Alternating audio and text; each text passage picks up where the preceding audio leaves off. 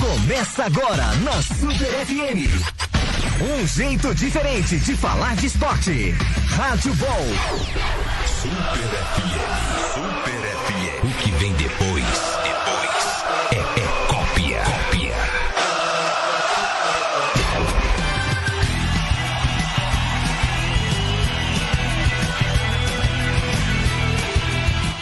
noite, você que nos ouve aqui em 87.5, também através do www.radiosuper.mob. Hoje, segunda-feira, dia 12 de agosto, está começando o Rádio Ball, programa de esportes da Super FM, e esses são os destaques do programa de hoje.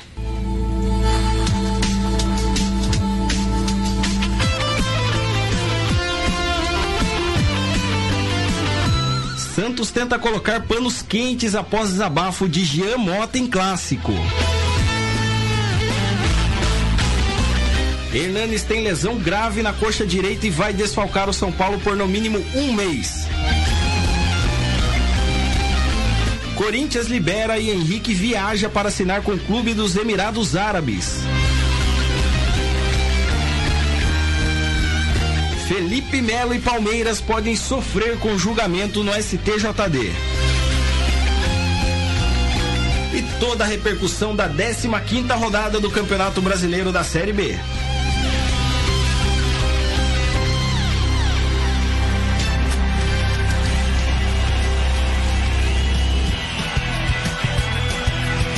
Seja bem-vindo, seja bem-vinda. Está começando o Rádio Ball, além do Rádio Super.mob, os 87.5 FM também estamos ao vivo, tem nossas lives no Facebook e no YouTube. Eu sou o Diogo Santos e nós vamos até às 7 horas da noite repercutindo tudo o que aconteceu no mundo de futebol.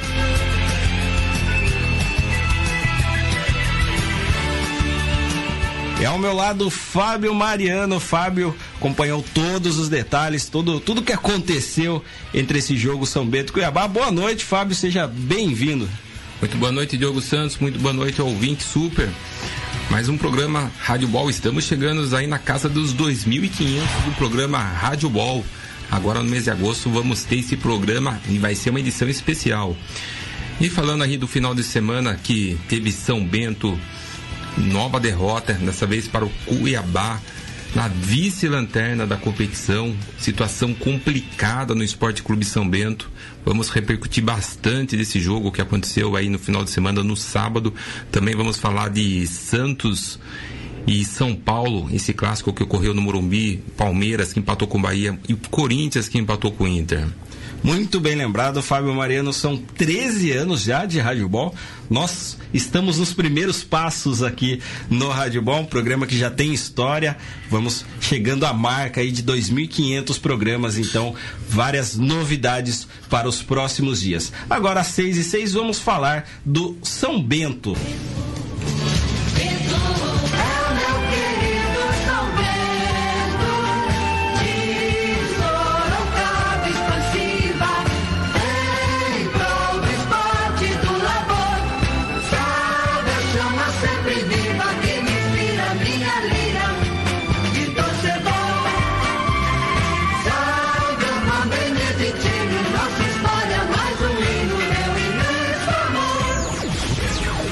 Não deu para o Bentão no sábado jogando na Arena Pantanal. O São Bento perdeu para o Cuiabá pelo placar de 3 a 2, praticamente todo o jogo correndo atrás do resultado.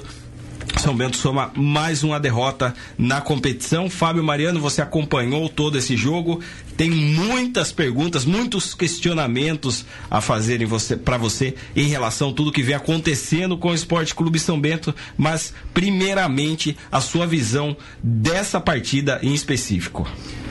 Então, o São Bento, mais uma vez aí, ficou aí esperando o adversário chegar, não foi com força, não foi, não, não, propôs, não propôs o jogo durante a, durante a partida, esperou o jogo, teve até alguma, uma ou duas chances antes de tomar o gol, mas quando tomou o gol, é, no, no primeiro tempo, o São Bento sentiu demais o gol, fazia duas partidas que não tomava gol, e de novo, quando tomou o gol, ele sentiu, lembrando a, a, partida contra Guarani, contra o Operário, quando sempre quando acontecia isso, sentia o gol. E dessa vez não foi diferente. Sentiu bastante, caiu demais de produção durante o intervalo, durante a, a primeira etapa.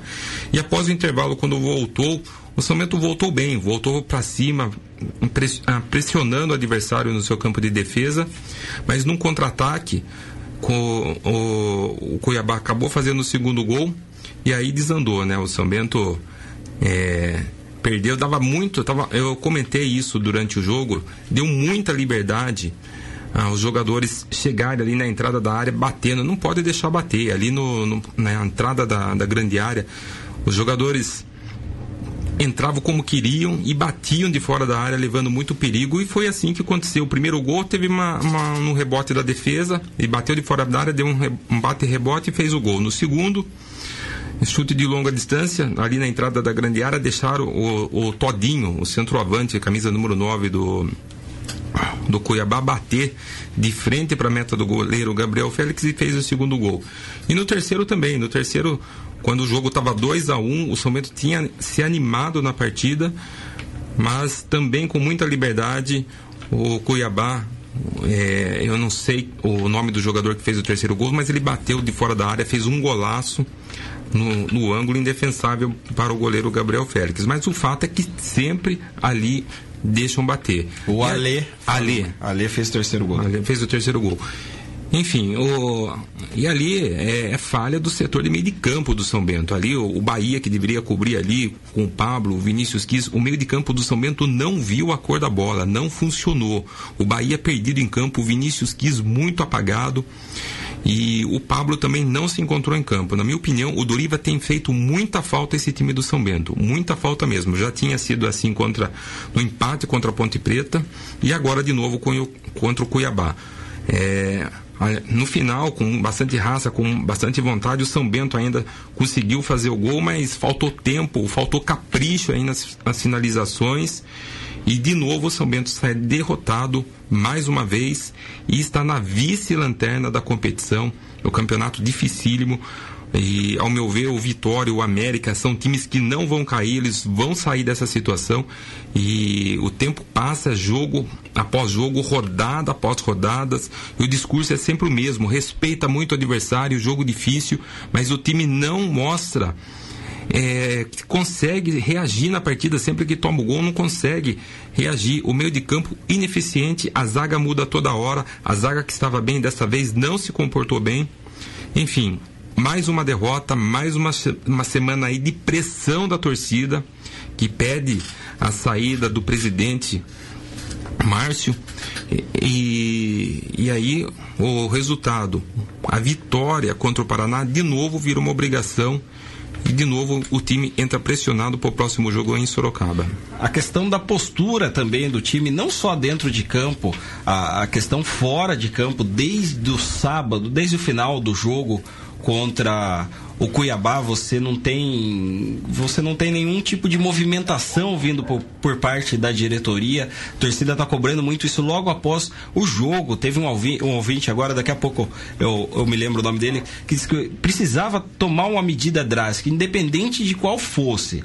O São Bento, a, o São Bento está muito acomodado, os jogadores estão acomodados, a diretoria está acomodada. Tipo, todo o resultado que acontece é normal. E agora o São Bento passa para um outro pra, pra, patamar, ficando cada vez mais ali dentro do G4, se afastando mais. O São Bento passa agora a ter obrigação de ganhar de times que estão na parte de cima da tabela, coisa que até agora não aconteceu. É, praticamente não aconteceu com quase ninguém, vamos ser sinceros.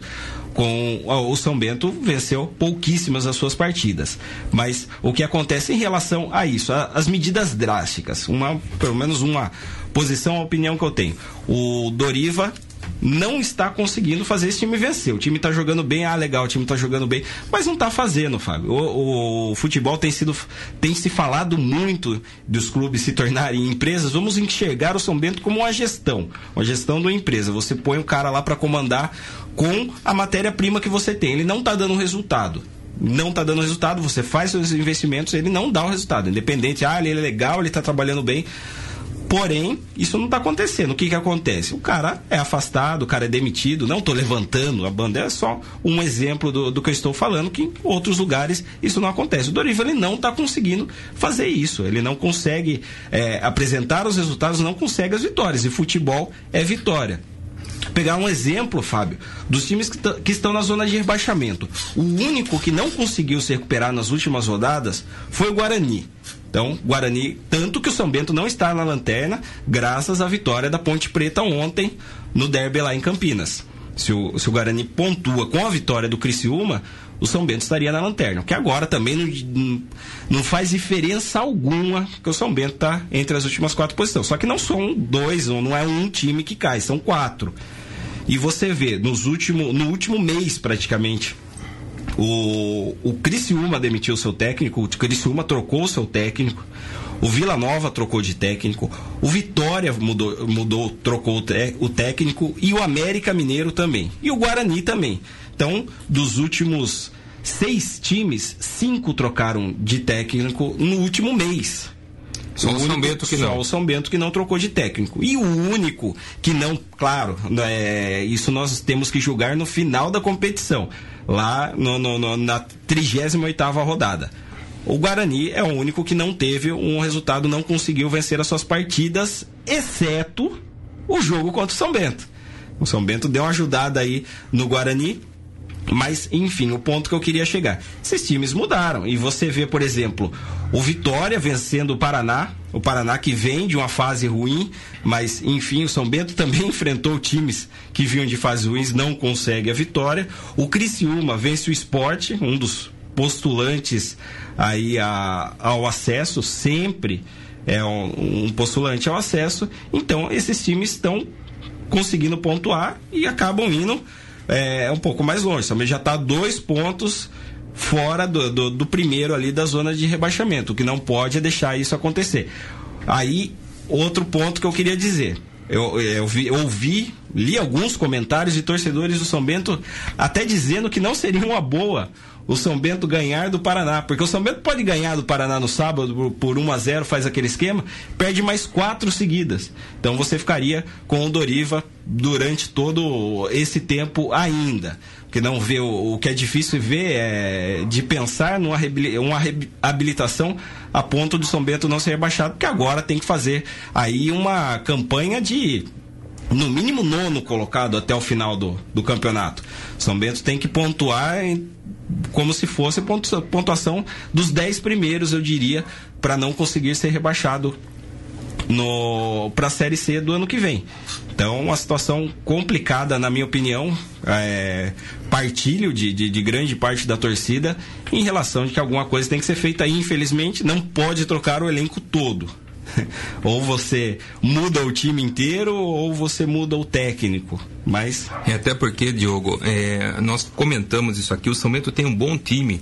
É, agora nessas, é, nessas três últimas partidas, na 13 terceira e na 14 quarta rodada, quando ganhou do Criciúma e empatou contra a Ponte Preta, o time se encontrou, teve mais leve. Até o Guilherme Mates, durante a semana, ele falou no time cascudo. Tava, o time estava sabendo se comportar melhor em campo, estava se cobrando mais, estava mais leve, tinha conseguido uma vitória, não tinha tomado gol em, do, em duas partidas seguidas mas desandou de novo na 15ª rodada contra o Cuiabá. Tomou três gols. Ah, o sistema defensivo não funcionou, principalmente ali na entrada da grande área, como eu comentei aqui, deu bastante liberdade para os atacantes chegarem batendo, ninguém cobria ali, deixava, dava muita liberdade e, e deixava o goleiro Gabriel Félix exposto. É a questão da mudança de comando técnico é, pensando pelo lado do torcedor, o torcedor é emoção 100%. É, pede a saída do, do Doriva, mas ao meu ver é muito difícil. O Doriva, nesse, nesse final aí, depois dessa parada da Copa América, o time se encontrou um pouquinho. Mas vai colocar quem nesse momento? O Paulo Roberto Santos? O Paulo Roberto Santos veio aqui, é um, é um, é um sistema que ele traz aqui, seria defensivo, não seria suficiente para escapar dessa, dessa zona, dessa incômoda posição. Não adianta ficar segurando empate, segurando empate. O time tem que fazer gols. E o time está funcionando na frente, nesse, pelo menos nessa partida, conseguiu atacar no segundo tempo, chegar com mais eficiência e, ao meu ver, essa eficiência passa para o meio de campo. O meio de campo que é o Rodolfo. Tem que ter um armador nesse time. Não adianta jogar com três volantes. Eu venho criticando. A minha crítica que eu faço pro esquema do Doriva é sempre utilizar três volantes, respeitar muito o adversário. O, o, tudo bem que o Rodolfo não tem condições de jogar 90 minutos, mas tem o Oia, de repente coloca o Oia, coloca o, o, Paulinho Boia no meio de campo e coloca o Minho na esquerda. Tem que fazer alguma coisa. Nesses três volantes, respeita demais o adversário e não está funcionando o esquema. Está dando muita liberdade para o adversário chegar e bater aí como quer, de fora da área. Foram três gols ali que foram origem foram originados ali da entrada da grande área que o jogador bateu com muita liberdade. O São tem que avançar a marcação, não adianta ficar esperando o adversário. Mas isso não, não, E não tem acontecido. Né? Isso não vai mudar com ele. É isso que eu tô querendo dizer, Fábio. Eu, eu respeito muito, mas se for um pensamento que da diretoria de que não tem opções, vai colocar quem? Não diria o Paulo Roberto. Não quero o Paulo Roberto de volta se vir também, legal, vou torcer do mesmo jeito, acompanhar do mesmo jeito. Porém, os outros times também não teriam feito essas trocas. Os outros times vai lá, você tem que fazer alguma coisa. O Campeonato Paulista, desde a segunda, terceira rodada, os erros estavam sendo apontados, o que dá para fazer, o que não dá para fazer, não foi feito. O Marquinhos Santos foi demitido, se eu não me engano, na sexta, sétima rodada. Aí você tem um tempo para você conseguir achar outro técnico. Depois mais um tempo para ele se adaptar. Na minha visão, né, é questão de tempo para o Doriva cair. E nesse tempo vai ser mais complicado, porque você vai ficar sem técnico, você tem um momento de adaptação do novo técnico até para ele chegar a conseguir mexer, e isso já se vão mais rodadas, acaba afundando cada vez mais o, o time na competição. Exato. É, o técnico Doriva ele colocou como meta para o São Bento nesse primeiro turno é, conseguir conquistar 20 pontos. 20 pontos. Hoje temos 13 pontos, o São Bento tem 13 pontos, está na vice-lanterna da competição, mas está tudo embolado. São 7 pontos que faltam, que restam aí para conseguir a meta estabelecida aí que seria 20. E no segundo turno 24 pontos, ou seja, 44 pontos, teoricamente, o time se livraria do rebaixamento. Sete pontos em dois jogos dentro de casa e dois jogos fora de casa não é impossível. Aliás, é bem possível. Ganhando os dois jogos de casa, o São Bento tem obrigação de ganhar os dois jogos em casa contra o Paraná e contra o América Mineiro, que ali o América Mineiro também está na zona do rebaixamento e tem dois jogos fora de casa. É, depois você me confirma os jogos fora de casa, mas o Figueirense, se não me engano, é o primeiro jogo no segundo turno, que livra o segundo turno. O São Bento, a, a sequência do São Bento na Série B é o Paraná no próximo sábado. Depois vai a Pelotas enfrentar o Brasil no dia 20, na terça-feira. Depois, só puxando o Londrina, ó, já é uma dois jogos complicados no Sul, né? Tem o jogo do Brasil, muito difícil enfrentar o Brasil lá em Pelotas. Depois o Londrina, que é um dos times aí candidatíssimo, um dos candidatos mais fortes ao acesso, jogando no Estádio do Café, lá em Londrina. Depois, na 19 rodada, o São Bento termina aqui contra o América, que é no dia 28 às 7h15. Então você disse que são dois. São Bento tem que empatar. Teoricamente, teria que vencer Paraná e América dentro jogando dentro de casa e arrancar um empate Brasil de Pelotas ou Londrina. Qualquer coisa abaixo disso já fica muito complicado o segundo turno para o São Bento. É, futebol é complicado, mas precisa estabelecer metas, precisa ter objetivos na competição, principalmente se tratando aí de uma situação complicadíssima, que é o caso do São Bento. Ao meu ver, se eu fosse dirigente hoje do São Bento, eu colocaria essa meta para o Doriva. Se você não conquistar os, os 20 pontos na primeira etapa. Eu colocaria a meta, tem que ganhar do Paraná. Se não ganhar do Paraná, você tá fora, tá fora. E o Samento tem que, em paralelo, já ir procurando outro técnico. Essa é a minha opinião. Esse é o meu ver. Infelizmente, ele é um bom treinador, mas ele não conseguiu ainda impor é, conseguir os resultados. Talvez ele tenha até imposto aí seu padrão de jogo, embora o meio de campo aí minha crítica é quanto à utilização sempre de três volantes, isso ele não muda principalmente em jogos fora, e não tem funcionado. E não tem funcionado. Mas uh, o, com o trabalho dele até agora, você acredita que ele vai, os, vai abrir mão desses três volantes em algum momento? Que coisa que até agora não aconteceu. Alguns jogos só que ele entrou com o, o Oia no. Exato. Eu creio que nessa próxima partida o Rodolfo deve entrar de, de, desde o início. Ele que são. Ele já participou de três jogos, aí sempre entrando no segundo tempo. Contra o Cuiabá ele começou o segundo tempo. Se não me falha a memória, contra a Ponte Preta também ele entrou no segundo, já no começo do segundo tempo. Coloca ele desde o início. Alguma coisa tem que mudar. É, pelo que eu conheço da direção do São Bento, o Márcio deve ter, uma, deve ter tido essa conversa já com o técnico Doriva, com toda a comissão técnica aí. E cobrança, ele cobra forte. É, eu acho que é, ele não cai até esse próximo jogo do Paraná, pelo que eu conheço do Esporte Clube São Bento. E, e, eu acho que também, a, a, minha opinião, eu sou um pouco contrário, é mudança de técnico nesse momento. Eu acho que tem que sentir o jogo do Paraná, passa a obrigação aí de, de mais uma, do resultado positivo. E, e aí continua ele no cargo. Se não ganhar, se empatar, tem que trocar. E também na, na situação que o São Bento se encontra, a situação que o São Bento está é, é muito difícil você ver a reação de algumas pessoas desde o Campeonato Paulista e principalmente do comando do clube no, após uma derrota, um momento delicado. Não parece haver qualquer tipo de preocupação em relação a isso, mas enfim, isso é uma, uma opinião pessoal, uma opinião minha em relação a. O São Bento enfrenta o Paraná, então, às 11 horas da manhã. Vai ter transmissão do Super Time direto do Walter Ribeiro. Às 10 horas da manhã, nós começaremos já com a nossa jornada aqui para São Bento e Paraná. Já estou cansado de falar isso, Fábio mais um jogo importantíssimo que o São um Bento precisa vencer. O São Bento sempre nessa situação delicada, então tem mais uma oportunidade aí contra o Paraná. Novamente tem promoção de ingresso. A diretoria fez, repetiu a promoção de ingresso dos últimos três jogos jogando que foram realizados aqui em Sorocaba. Então, no, para os próximos três jogos, a arquibancada inferior, o valor de cinco reais comprando o combo antecipado. Depois o preço volta ao valor normal, que é 20 reais a inteira e 10 reais a meia, isso falando da arquibancada inferior. O da décima Quinta rodada terminou, pode dar uma passada nos resultados aqui novamente. O Atlético Goianiense perdeu para o CRB, o América venceu Londrina por 4 a 3 o Oeste 1, Brasil de Pelotas também 1, o Operário venceu Vila Nova por 1 a 0 empate de Bragantino e Botafogo, o Coritiba venceu o Figueirense por 2 a 0 o São Bento foi derrotado lá na Arena Pantanal pelo Cuiabá por placar de 3 a 2 o Vitória, aí o time que está disputando diretamente aí com o São Bento venceu o Paraná, o próximo adversário do Bento. O Paraná vem é, pressionado também aqui, é isso é uma das coisas que o, o técnico Doriva tem que explorar. Deu apoio da torcida jogando em casa e também é um time que vem numa situação delicada. A Ponte Preta que tirou o São Bento da lanterna, é, vencendo o Guarani por 1 a 0 e o Criciúma também, novo técnico, trocou aí o, o comando, venceu o esporte por 1 a 0 jogando em Criciúma. O São Bento tem que.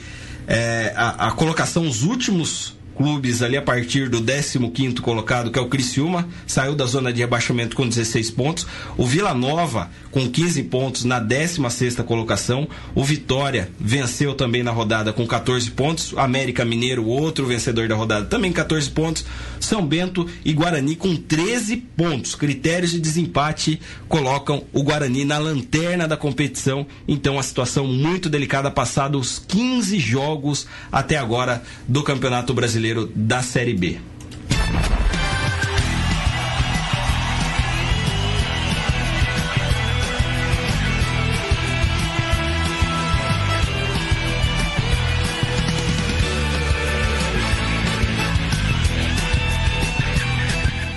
Alguns, o Rafael Silva saiu machucado, até agora sem novidades em relação ao Rafael Silva. E desfalques, Fábio Mariano. De cartões amarelos, ninguém sofreu o terceiro cartão amarelo. Os que estavam pendurados para essa última partida era o Fábio Bahia, o Paulinho e o Pablo, nenhum tomou cartão amarelo. Então, é, seria a, os desfalques por conta de lesões. O Doriva deve ir para essa próxima partida, é um jogador que tem feito muita falta para o, o, o São Bento.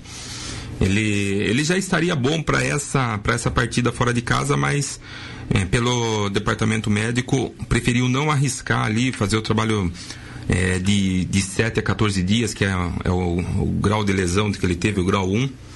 E, mas para essa próxima partida, com certeza ele estará apto. O Fernandes, que teve um problema de, no ombro, ele ainda está em processo de, de recuperação, não deve estar apto para essa partida.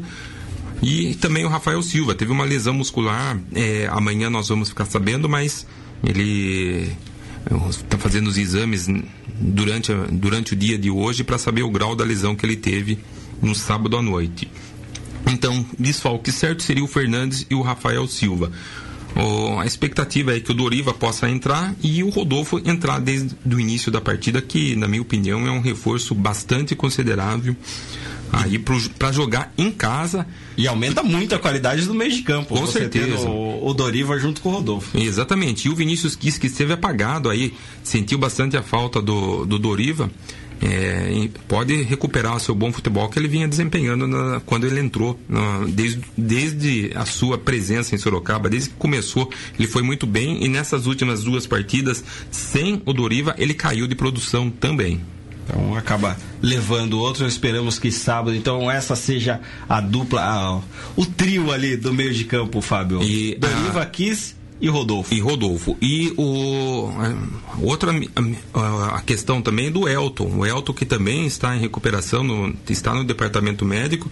Na minha opinião, ele tem que ser titular desse time. A dupla de zaga tem que ser Elton e Guilherme Matos. 6 e 29 nós vamos para um rápido intervalo.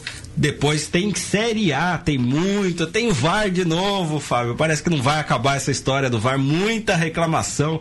Tem o clássico Sansão São Paulo, finalmente uma semana mágica para a torcida de São Paulo. 6 e 29 daqui a pouquinho nós voltamos com o Rádio Ball. Você está ouvindo Rádio Ball. Super FM, um jeito diferente de falar de esporte.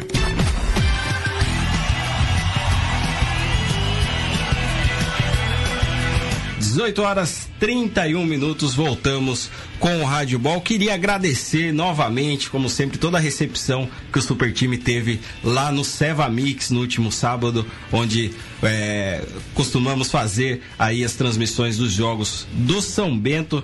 Pessoal super receptivo, saí, fiquei preso aqui, Fábio Mariano, pessoal tudo lá comendo churrasquinho, curtindo, apesar da vitória, mas enfim, estávamos trabalhando. Eu passei lá depois, a galera toda lá ainda, parte da torcida lá no Seva Mix, deu para trocar ideia legal com o pessoal, como sempre, muito receptivo. Obrigado pessoal do Seva Mix.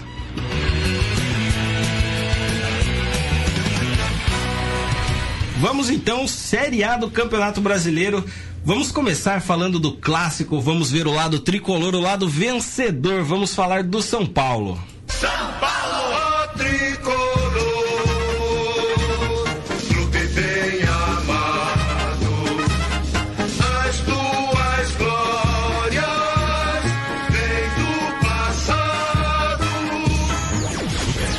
São Bento que teve uma, o São Paulo teve uma baixa no clássico, o Hernanes vai desfalcar o tricolor. Na tarde dessa segunda-feira, o clube informou que o jogador tem uma lesão grave no músculo adutor da coxa direita. O departamento médico passa por é, a previsão de retorno passou o departamento médico não deu essa previsão de retorno, mas o afastamento será de no mínimo um mês. O camisa 15 do tricolor se lesionou durante a vitória por 3 a 2 contra o Santos no último sábado, que foi no Morumbi. Hernandes entrou no lugar de Luan e logo depois teve de ser substituído por Hudson. Hudson por conta da lesão. Um dos principais reforços do São Paulo para a temporada, Hernandes ainda não conseguiu deslanchar. Logo no início do ano, o jogador foi retirado das partidas por conta de um desequilíbrio muscular. Em 24 jogos até o momento, em 2019, ele marcou três gols. São Paulo que vive a expectativa de no próximo domingo contra o Ceará no Morumbi, provavelmente ingressos esgotados.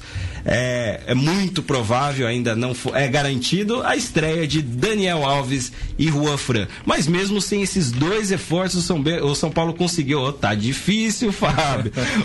o São Paulo conseguiu vencer o seu primeiro clássico do ano por 3 a 2 Foi um jogão de bola e contra o líder do campeonato. O líder é sempre o time a ser batido. São Paulo conseguiu essa vitória sem os seus principais reforços, ainda os dois principais reforços da temporada, Fábio. É, o São Paulo vive o seu melhor momento no ano. São três vitórias seguidas. Teve dois reforços de peso aí, o Daniel Alves e o Juafran, embora não tenham participado da partida, mas contagiou bastante a torcida. Tem toda a euforia da torcida aí que já faz um, um bom tempo que não, não comemora um título. Mas é, na minha opinião, desde 2012, que quando o São Paulo ganhou seu último título aí, é o melhor time do São Paulo, é, no papel. E o Cuca é um excelente treinador, ele começa a dar padrão de jogo, ele gosta de jogadores com bastante versalidade, e é o caso do Daniel Alves. O que tinha de camiseta, de torcedor com a, com a camiseta 10, escrito Daniel Alves do Morumbi, não estava escrito. Bastante, ah, bastante euforia por parte da torcida do São Paulo. E o Santos, que é o, é o melhor time do campeonato, que já tinha perdido para o Palmeiras por 4 a 0 Foi, teve a segunda derrota no ano aí no Campeonato Brasileiro da Série A. É, de novo para o São Paulo. E São Paulo aí consegue aí é, não, não embora não seja considerado favorito ao título, na minha opinião, e também não é melhor do que o Santos. Não é considerado favorito ainda, ao título? Neste cara. momento, ainda não. Não, ainda São Paulo, lembrando que São Paulo tem um jogo a menos ainda, tem um jogo contra o Atlético Paranaense. Exatamente. Mas a distância do Linde ainda é longa, são oito pontos. Ele vai pegar o Ceará agora em casa no Morumbi, depois tem o um jogo fora que pega é, contra o, o Atlético Paraná, o Atlético do Paraná, que é o jogo que é ali que vai ficar tá tudo igual, que é o jogo que está devendo. Mas esse jogo é fora de casa também é complicado. E pega o Vasco fora de casa, depois o Grêmio em casa, o Inter, for, o Inter fora e CSA em casa. Provavelmente na próxima partida já deve utilizar Daniel Alves em Rua Fran, mas falando um pouquinho do jogo ontem, o, o, São Paulo colocou o Toró na direita, o Cuca esperou a escalação do Santos, do São Paulo, e com a, a, colocando o, o Veríssimo na direita, ele colocou o Pato bem aberto pela esquerda, onde ele gosta de jogar ali, e para fazer o mano a mano. Mas a estratégia não funcionou no primeiro tempo, tanto que o Santos marcou o seu primeiro gol ali. O Santos teve é, a chance de fazer mais, teve seis ou sete chances de fazer mais, não fez e deu força para o São Paulo. No segundo tempo, o São Paulo, é, o Cuca preferiu tirar o Luan e colocou o Hernandes e o ataque começou a funcionar. Ele recuou, recuou o Tietchan para a função que era do Luan. E, e, conseguiu chegar a dois gols. Dois gols, tudo bem que foi de bola parada, mas conseguiu. É, o Santos ali tem um problema de, de defensivo, principalmente em bola aérea, e até o goleiro que não sai muito bem em bola aérea, e acabou tomando dois gols dessa forma. Primeiro que foi o escanteio, muito bem cobrado, e o Pato estava livre, fez o gol.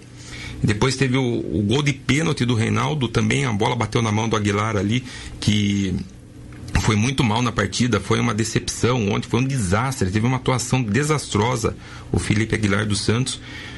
E, e do terceiro gol, o próprio Aguilar também é, catou coquinho, se perdeu no kick da bola.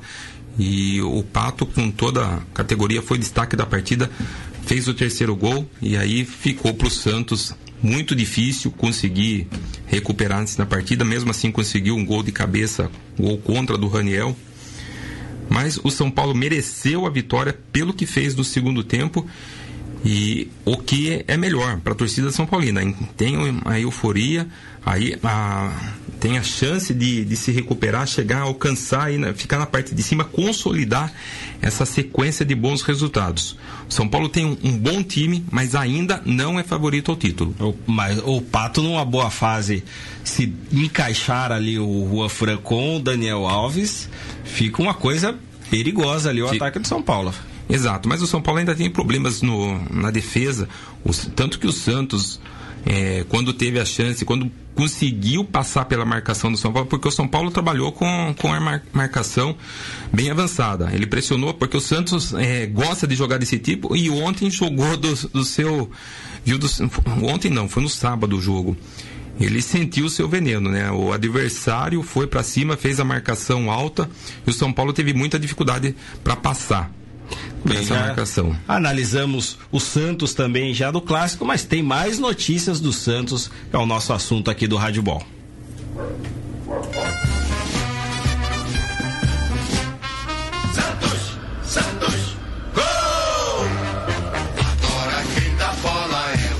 Presidente José Carlos Pérez dos Santos confirmou que o técnico São Paulo pediu ao clube para que retirasse sua multa rescisória, cerca de 10 milhões de reais, a partir do segundo ano de contrato. Assim, o treinador poderia deixar o peixe de graça a partir de janeiro de 2020, abre aspas para Pérez. Ele fez uma solicitação de que o segundo ano não tivesse multa, mas estamos discutindo interna, internamente o que fazer. No entanto, mesmo com o apelo de São Paulo, Pérez, Pérez se disse contrário à solicitação e afirmou que conta com o diretor de futebol Paulo Autuori para convencer o treinador a mudar de ideia. São Paulo já recebeu diversas sondagens do Brasil e do exterior por causa de seu bom trabalho no Santos. Pérez disse novamente a questão da multa é algo contratual, que deve ser discutido internamente no clube. O Paulo Autuori já está conversando e tentando fazer com que não haja nenhum tipo de descontentamento de ambas as partes. O contrato é feito para ser cumprido, não faz não faz sentido tirarmos a multa temos um caminho até dezembro e temos que focar dentro de campo. Vamos discutir esses detalhes mais para frente, disse Pérez. Fábio, o pro técnico chegar até alguma coisa em mente aí, né? De, não, não teria por que pedir essa, essa rescisão contratual com o Santos, visto que tem até comentários de, algum, de algumas seleções que pretendem investir, partir para cima do São Paulo. É, a multa é bastante alta, são 10 milhões de reais é, e com certeza deve ter alguma sondagem aí já para o técnico São Paulo, que está tendo bastante, bastante destaque, não só no Brasil, como no mundo. Aí o Santos está liderando o campeonato, um campeonato bastante é, nivelado. É, e o Santos aí vai ter que brigar para ficar com o técnico do São Paulo, que com certeza, se o, principalmente se o Santos conquistar o título, vai ser difícil segurar o São Paulo, ele já está querendo quebrar a multa aí, com certeza deve ter alguma sondagem. Mas falando um pouco do jogo de, de sábado à tarde, Diogo, o Santos teve muita dificuldade no primeiro tempo eh, pela marcação adiantada do São Paulo, que dificultou bastante o esquema de jogo do Santos do São Paulo, eh, principalmente na saída de bola. Mas quando ele conseguiu passar, ele encontrou bastante espaço. E, mas não soube aproveitar. Ele teve seis ou sete jogadas e acabou fazendo gol ali, num chute de, de longa distância do, do Diego Pituca, bateu no travessão e acabou sobrando livre para o Eduardo Sacha. Aliás, o Eduardo Sacha ganhou a posição de titular. O Uribe nem, nem entrando no decorrer dos jogos está conseguindo mais. O Sachas vem, o Sacha vem dando conta do recado e fez mais um gol aí no sábado à tarde. E ele entrou com Delis na, Delis na direita e Soteldo na esquerda e deixava os jogadores sempre no mano a mano com os laterais do São Paulo. O Felipe Jonathan fez, fez uma boa partida, ele parecia com bastante liberdade para chupar. E no segundo tempo, em duas jogadas de escanteio, acabou tomando o gol em 10 minutos no primeiro gol, Alexandre Pato recebeu com bastante liberdade para fazer o gol ali numa, num cabeceio. É, jogada de bola parada, onde o Santos tem dificuldade na bola aérea defensiva, principalmente o goleiro também, que, que a sua falha é no jogo aéreo, na saída de bola pelo alto. E no segundo gol, Aguilar meteu a mão na bola. Como eu falei, foi um desastre a partida do Aguilar neste último sábado. E, e acabou tomando o segundo gol. O segundo gol de virada, que estava 2 a 1 um para o São, fez 2 a 1 um para o São Paulo. E antes, no primeiro tempo, o Raniel também teve liberdade para cabecear, mas foi para fora. Ou, ou, ou, seja, o Everton tem Raniel dificuldade. que fez um golaço de contra, né? E foi contra. bonito. É. O Everton, o goleiro do Santos, ele tem muita dificuldade na bola Ele teve esse lance aí que o Raniel teve a cabe, é, liberdade para cabecear e saiu caçando borboleta. Ou seja, seu maior defeito realmente é a saída pelo alto. Mas o Santos pouco criou no segundo tempo e quando o Pato fez o terceiro gol de novo com uma falha de Aguilar, aí ficou muito difícil qualquer recuperação. E mesmo assim, teve uma chance ali com o Raniel botando para dentro, fez um golaço de, de gol contra. Mas aí faltou tempo para o Santos chegar. O São Paulo, depois de sete derrotas consecutivas para o Santos, enfim, conseguiu reencontrar a vitória em clássicos, é muito importante pro psicológico do São Paulo. Mas o que eu diria, o que eu digo aqui que o Santos de São Paulo não chegou a fazer dois jogos ruins, sequência. pega o Cruzeiro fora de casa. E a reclamação tá do. Fácil. É, é o, San, o Cruzeiro que está com técnico novo, deve estrear aí o Rogério Ceni na próxima partida. E o Jean Mota que reclamou aí de que não estão passando proposta para ele, reclamou que também não está entrando nas partidas, mas ele que foi considerado o melhor jogador do, do Paulista, ele está ficando no banco e o Santos está conseguindo fazer, não é à toa que conseguiu sete vitórias. Então eu acho que o Jean Mota tem que esperar a sua oportunidade e tem que demonstrar dentro de campo. Não adianta ficar reclamando aí que não vem sendo aproveitado, que as propostas não chegam. Ele teve a oportunidade ontem, não foi bem na partida, não adianta chorar. E que momento para abrir a boca, né? Depois É. de uma derrota num clássico. Justamente, o- o justamente. Só garoto- conturbou o ambiente. Exatamente. Só conturbou o Ó, ambiente. Ô, Fábio, nós estávamos falando da multa rescisória dele, porém teve uma coisa engraçada também em relação nessa negociação do engraçada, cômica, eu diria, do do Rogério Ceni. Rogério saiu do Fortaleza, tem a multa rescisória para pagar lá com o o Fortaleza e a multa é de um milhão, um valor que não é tão grande assim, mas o Cruzeiro vem de várias denúncias e problemas com, com a gestão do clube, tudo. Tem gra- grande parte da diretoria, conselho pedindo demissão, saindo fora, pulando bar, que a coisa está ficando feia pro Cruzeiro. Aí o presidente do Fortaleza diz que o presidente, o, o Wagner, não, já confirmo já o presidente do Cruzeiro, ia pagar essa multa de um milhão. E ele disse que não ia pagar essa multa, que já estava tudo acertado, ele tinha negociado com o Rogério, não precisava pagar a multa. Aí hoje ele disse que se equivocou. E ele se enganou e o Cruzeiro vai pagar sim essa multa. Olha o nível da, da negociação de como é feito as coisas lá no Cruzeiro, essa transferência, não, um valor de um milhão. É, em termos, se você for comparar com o futebol e valores do futebol da Série A do brasileiro, é um valor pouco, eu diria, né? Principalmente com, se você for pegar o caso do, do São Paulo, mas ainda assim, você não saber que você precisa pagar essa multa, já anuncia o cara, já tá tudo certo, saiu da. Ah, não, tem que pagar essa multa, ah, desculpa, eu me equivoquei então. Né? Uma coisa é no troco, né? Você vai tomar uma cerveja aí no, no, no boteco, você se confunde. Poxa, você se confundir um valor de um milhão de reais é sacanagem. Mas enfim, vamos falar agora do Verdão, vamos falar do Palmeiras. Palmeiras! Quando surge ao viver de imponente, no gramado em que a luta o aguarda, sabe bem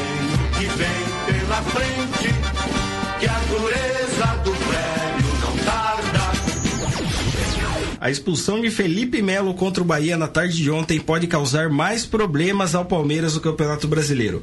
Pelo regulamento, todo atleta que recebe um cartão vermelho vai a julgamento no Superior Tribunal de Justiça Desportiva.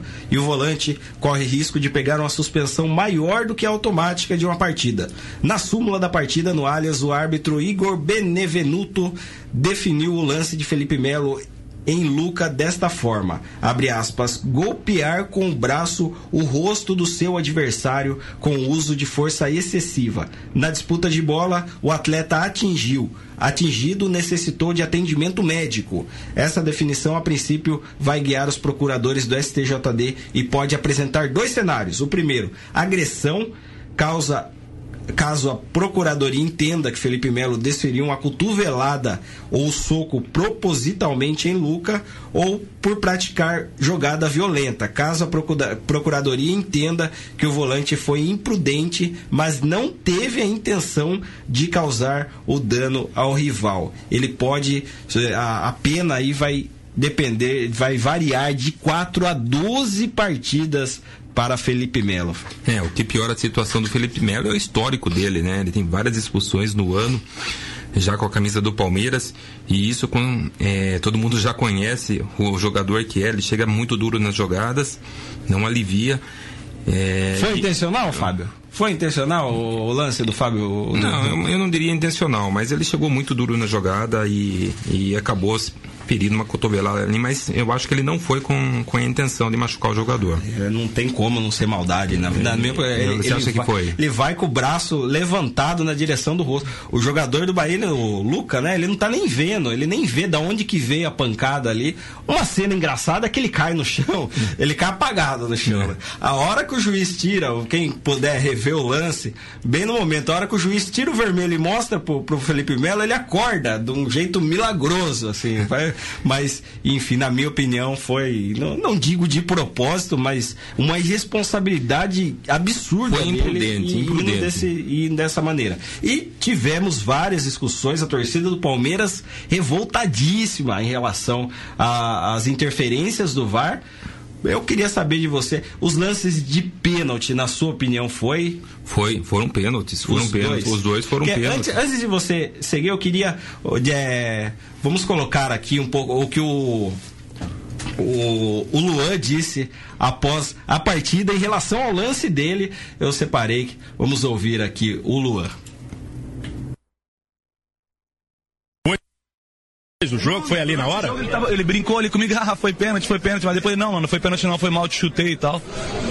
E o juiz foi deu pênalti, mas é um assunto muito chato e que o único prejudicado desse assunto inteiro foi o Palmeiras. A arbitragem pisou na bola hoje, na sua opinião, Luan? Eu tenho certeza. Eu não fiz, eu não cometi o pênalti. O cara fura a bola e acaba tendo um contato comigo que deu, que deu um carrinho no espaço para tirar a bola. Então é um assunto chato, não nem eu já falei bastante ali sobre isso. E cabe às autoridades aí rever e tomar suas, suas providências dei um carrinho no espaço, Fábio é. Mariano. Essa é nova, é claro. O jogador vai falar que não fez o pênalti e tudo. Inclusive, eu até agora não vi nenhuma nenhuma manifestação do Arthur dizendo que ele realmente disse isso para o Luan, falando que não foi pênalti. Mas o cara dá um carrinho dentro da área e não pegou a bola. Não tem. Pegou o jogador. Tem, na minha opinião, não tem muito o que discutir. Mas ele tentar justificar, justificar isso falando que deu um carrinho no espaço é. é. chega a ser engraçado. Chega a ser engraçado. Foi pênalti claríssimo ali, precisou do VAR. Foi. É, vários, vários árbitros olharam ali no momento. A minha única crítica ali para o VAR é que foi perdido ontem sete minutos aí com, com as paralisações de VAR. É muito tempo. Teve um lance, inclusive, aí do ataque do, do Bahia, se eu não me engano, que foi o gol do. do aliás, foi, acho que foi o gol do Palmeiras. O, e foi questionado se o Dudu estaria impedido ou não. E foi, o, inclusive, foi o, um, uma jogada de lateral. Lateral não tem impedimento. E mesmo assim, o juiz consultou o VAR. Não havia necessidade. Não havia necessidade. Estava muito fácil ver que não tinha impedimento. E mesmo assim, o juiz consultou o VAR e ali já se foram mais um minuto, quase dois. É desnecessário algumas consultas no VAR. É, a minha crítica, de novo, é quanto à questão do tempo. O, o árbitro ficou parado ali para marcar o pênalti, se eu não me engano, foi o primeiro gol do Bahia. Ele ficou parado um tempão, dois ou três minutos, até ir ao monitor. Ele poderia ter ido antes. É um lance de interpretação que bateu na mão do jogador do Palmeiras. Ele podia ter ido antes lá. É, eu acho que falta um pouco de agilidade para essa questão, para essas definições aí, quando o VAR é acionado. Mas falando do jogo, tudo parecia tranquilo para o Palmeiras até a expulsão do Felipe Melo. Quando expulsou o Felipe Melo, aí o, o Bahia conseguiu fazer o seu gol de empate e depois, logo na sequência, o Palmeiras conseguiu fazer o gol mas sofreu, corre, correu riscos devido à negligência do Felipe Melo em chegar ali dando uma cotovelada. É, eu acho que não foi proposital, mas foi negligente na jogada e acabou prejudicando o time do Palmeiras. É, o Luiz Adriano foi muito bem na partida. Teve algumas. Teve uma cabeçada que ele quase fez o gol. Teve um, um chute de longa distância que quase marcou também, mas ele foi muito bem taticamente. É, bem de posição, é um jogador bastante inteligente e com certeza deve ser titular da equipe do Palmeiras. O João Vitor também é um excelente jogador, estreou ontem. É, e também deve ser titular dessa equipe. O Palmeiras se fortalece com a chegada de do João Vitor, não, Vitor Hugo, desculpa, do, do Vitor Hugo e do Luiz Adriano. E tem o Henrique Dourado ainda que aí que pode ser utilizado para a sequência do campeonato. 6 horas 53 minutos, vamos falar do Corinthians. Corinthians!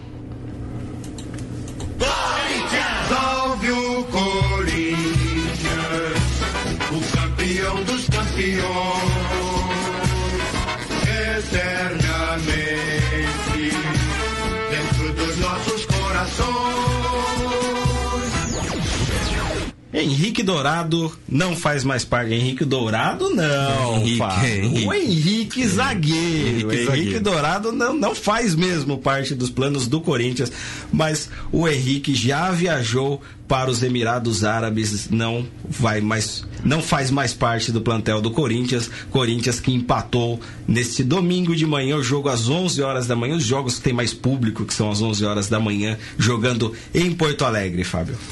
É, amanhã sem gols. É, aquele, valeu só o churrasco, viu, Diogo Santos? Eu acordei mais cedo para ver o Corinthians no churrasco de Dia dos Pais, mas tava boa só a carne e o jogo não foi tão bom assim. Aliás, foi muito ruim, foi muito ruim o jogo de ontem. É, e o Corinthians parece que quando joga, de, né, joga fora de casa ele, ele vai para não perder, preocupado em não perder, para não tomar gols. Esse é o objetivo do técnico Fábio Carilli. Por isso que o Corinthians não é candidato ao título do Campeonato Brasileiro. Esse esquema de jogo ele funciona quando é mata-mata, mata-mata fora de casa, segura ali o resultado, cadencia o jogo, tudo bem. Mas em Campeonato Brasileiro, para ser campeão precisa ganhar fora de casa. É e o ver os Corinthians últimos resultados depois da Copa do Exato. Mundo, o Corinthians mais empata do que vence. Exato. E o Corinthians não tem essa ambição. O Corinthians parece que tá gostando de empatar os jogos fora de casa. Esse é o objetivo número um. E ele fica acomodado na partida. E correu co- poucos riscos, é verdade, mas é, falta algo mais ali, principalmente no, no setor de criação. O Corinthians não quis ontem apertar o, o time do Inter. E um jogo muito abaixo do esperado, um sol escaldante, Dia dos Pais. E foi um jogo bastante sem graça. E depois ainda ele tirou o Sornosa, colocou o Ramiro e tirou é, o Pedrinho, colocou o Matheus Jesus. Ou seja, ele fechou o time. Ele estava preocupado mesmo em não perder a partida. E isso deixa o Corinthians fora da disputa do título do Campeonato Brasileiro da Série A. Hum, Corinthians, Corinthians e São Paulo não disputam, não disputam o título, na sua opinião. Não, na minha opinião, não. Estava dizendo que é um, campeonato paulista mais emocionante esse campeonato brasileiro. Entre os seis já temos os quatro paulistas ali. É, o Corinthians ali vai parte. ficar entre os seis, cinco primeiros, vai buscar uma vaga na Libertadores da América, mas o Corinthians está mais preocupado na conquista da Sul-Americana do que do Campeonato Brasileiro. Já tem o seu objetivo traçado. Já tem, já tem esse objetivo traçado. Agora são 6 horas e 56 minutos.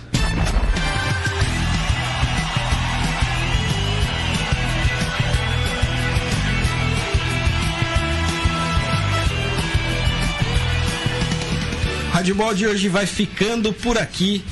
Fábio Mariano, boa noite. Uma excelente segunda-feira, restinho de segunda-feira. Você que aproveitou aí churrasco final de semana, já disse, né? Aproveitou bem o Dia dos Pais, deu para curtir bastante. É, infelizmente nenhum dos seus times venceu, mas isso é o de menos. Obrigado, Fábio. Boa noite. Muito obrigado, eu que agradeço aí a audiência, o carinho pela, pela participação aí dos ouvintes da Super. E forte abraço e até amanhã. Você que nos acompanhou também, muito obrigado pela companhia. Eu volto amanhã a partir das 6 horas, das 18 horas. Tenha uma excelente noite de segunda-feira, uma ótima terça e até amanhã.